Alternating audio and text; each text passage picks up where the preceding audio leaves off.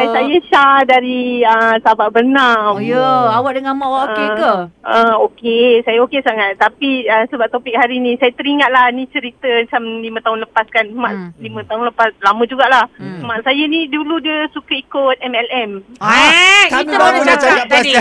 MLM mak kan banyak kali dah Yalah masuk. nak kaya cepat. Ha, Ah, lepas tu? Uh, uh, uh, mula dia dia pengaruh ayah saya tau. Uh, Alah. lepas tu bila uh, jadi ayah ni dia pun join sebab uh, pak, fikiran dia masa tu nak nak duit. Nak Ah, senang, nak senang. Lepas Hmm, tu hmm. lepas tu uh, kena tipu biasalah kena tipu. Yelah kan? dia orang Ah. akan tunjuk cek-cek dia orang yang dia Ah. dapat tu mula-mula dia bagi dia pancing Ah, dulu.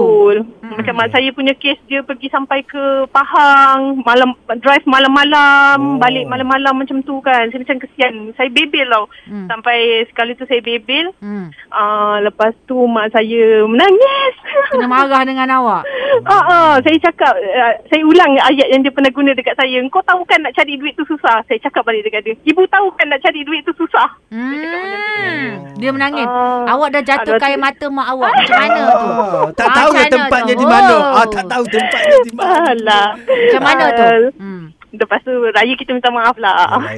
Tapi awak cakap pun tegur pun betul. Benda Bersebab. salah mak buat kan? Betul, Yelah. saya, betul. Kita cari uh, cari duit kan susah. Lepas Ya. tu orang tua kan. Uh, lepas tu masa tu memang maha, uh, masa tu mak ayah saya dah tak ada income. Maksudnya dia dah tak kerja tau. Jadi kami empat beradik tiap-tiap bulan bagi duit.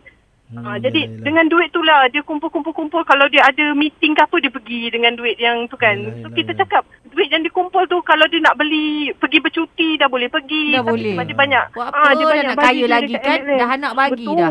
Tapi Ah, seronok lah ah. MLM tu meeting larut malam. Memang macam itulah. Malam-malam dia balik. Awak jangan salahkan dia memang. Happy dia nak happy nak jumpa Kalau dia tu. meeting larut malam tak apa. Dia nak pergi kalabul malami ke saya tak kisah. Oh, dia pergi. dia kasih mak dia pergi kalabun malam ni.